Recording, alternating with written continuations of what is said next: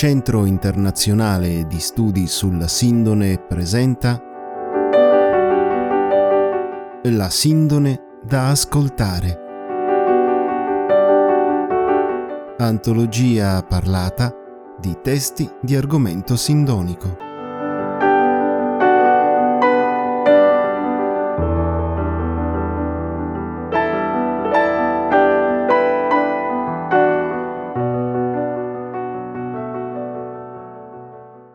Il 30 gennaio si festeggia la ricorrenza del beato Sebastiano Valfrè. Nato a Verduno, piccolo borgo delle Langhe nel 1621 da una famiglia contadina, poté, grazie alla sua intelligenza, accedere agli studi ed al sacerdozio. Entrato nella congregazione dell'oratorio di Torino, divenne una figura di grande rilievo della Chiesa torinese. Fu uomo di grande carità, capace di parlare agli uomini di tutti i ceti, si può vedere in lui l'iniziatore di quella fioritura di santi della carità che ha illustrato la storia religiosa e civile di Torino. Instancabile predicatore della dottrina cattolica, nutrì una particolarissima devozione ai due grandi pilastri della religiosità torinese, la Consolata e la Sindone. Riteneva la Sindone un efficacissimo strumento pastorale, catechetico e di crescita spirituale, Personalmente coltivava una tenera devozione verso la passione di Cristo e, di riflesso, sulla sindone. Una parte non indifferente delle testimonianze al processo di beatificazione si soffermano su questo aspetto della sua vita. Il Valfrè fu molto vicino alla corte sabauda e a lui venne affidata l'educazione spirituale delle due piccole figlie di Vittorio Amedeo II, Maria Adelaide e Maria Luisa. Nel programma di istruzione religiosa, il Valfrè inserisce per le due bambine il tema della sindone. Presentiamo qui l'introduzione a un testo manoscritto redatto dal Beato a uso delle due piccole discepole, redatto intorno al 1693, nel quale tratta di vari aspetti della sindone.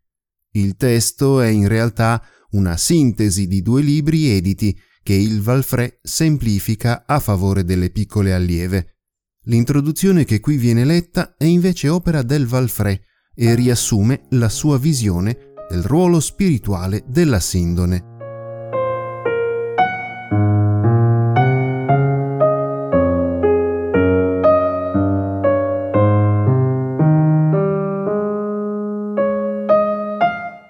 Altezze serenissime la regina delle immagini che si ritrovino nel mondo impresse con colori di sangue dal corpo del nostro amabilissimo Redentore nella Santissima Sindone, tesoro della Real Casa di Savoia e donativo da Dio alla medesima per mezzo di Margherita di Charny, a forza di miracolo, come è nota a chi è noto quanto successo e perché il sapere qualche particolarità concernente la medesima Santissima Sindone, reliquia delle reliquie del Salvatore, può dare qualche impulso ad una maggiore devozione verso la medesima, ho fatto un poco di studio per questo effetto, col ridurre nel presente manoscritto con qualche ordine la serie della storia della detta Santissima Sindone, col framischiarvi qualche divoto sentimento per rendere più grata e profittevole la lettura. Considerando poi a chi dovessi presentare questa divota fatica, ho pensato d'esser debito mio di presentarla alle altezze vostre serenissime, per darle concepire nella loro tenera età divoti affetti verso la detta Santissima Sindone e così riportare per caparra della loro divozione una viva speranza di una volta arrivare lassù nel cielo e vedere l'originale e l'autore, per godere in eterno la sua amabilissima compagnia, da che con tutto il cuore, con tutto lo spirito e con tutte le forze lo avevano servito, onorato, rispettato, riverito e amato tutto il tempo della loro vita in questo mondo. Le serenissime infanti Caterina e Maria, di degna e gloriosa memoria, decoro e pregio di questa real casa di Savoia, erano così devote della Santissima Sindone che passavano molto tempo accanto di essa, in lunghe orazioni e meditazioni ed ivi ritrovavano le loro più care delizie. E per parlare solamente dell'infanta Caterina, ella stava quasi statua entro al nicchio della cappella della Santissima Sindone per ivi assistere a buon numero di messe che in quella sacra cappella si celebravano, ed era sì desiderosa di assistere a sì tremendo sacrificio che si già assisa alla mensa le giungeva all'orecchio il segno che ancora si dovesse dire qualche messa, troncava subito, con gran stupore della corte, i ristori del corpo, per andare a godere quel nuovo ristoro dell'anima. Ed interrogata un giorno dal padre generale dei Cappuccini quante messe aveva sentito, rispose solamente nove. Chi vuol sapere più chiaramente qual fosse la divozione dell'una e dell'altra infante verso la Santissima Sindone, potrà leggere le vite loro stampate.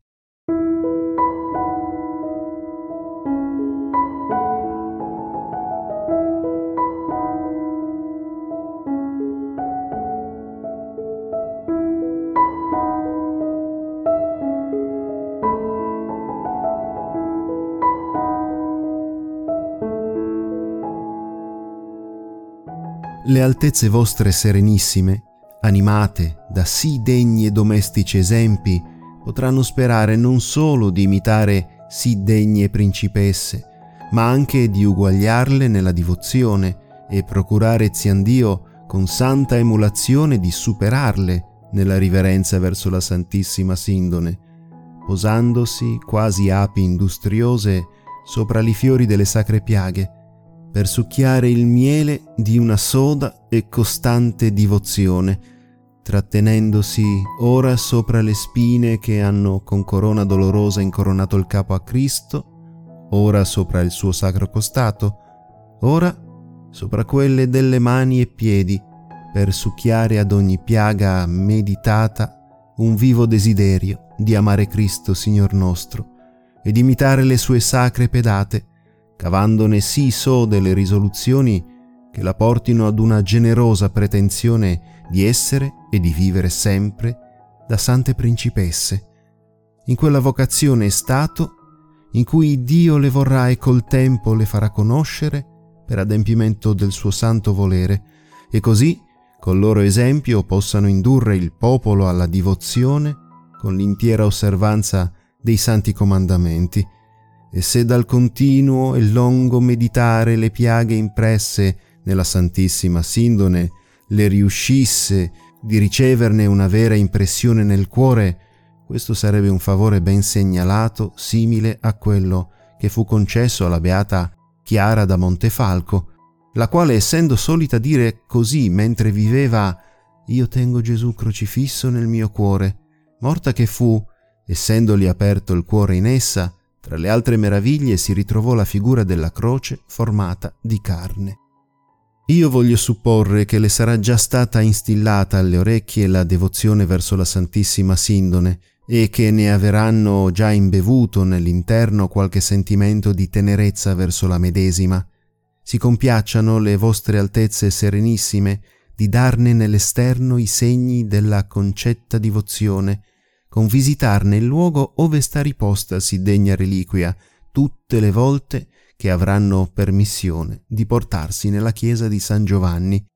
e tengano per fermo che questa divozione riuscirà di singolare gradimento da loro reali genitori e di grande esempio non che alla corte solamente, ma a tutta la città ancora. E mentre si va perfezionando la real e magnifica cappella eretta a onore della Santissima Sindone, le vostre altezze serenissime, con santa garra, ne fabbrichino due nei loro cuori,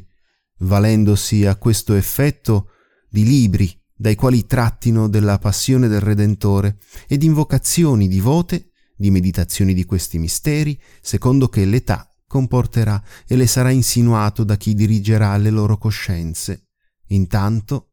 si degnino di leggere o di farsi leggere questo succinto racconto della Santissima Sindone che, con divoto ardimento e con profondissimo rispetto, gli offre chi è delle altezze vostre serenissime e della real casa umilissimo obbedientissimo e fedelissimo servitore e suddito Sebastiano Valfrè. Il Centro internazionale di studi sulla sindone ha presentato La sindone da ascoltare. Antologia parlata di testi di argomento sindonico.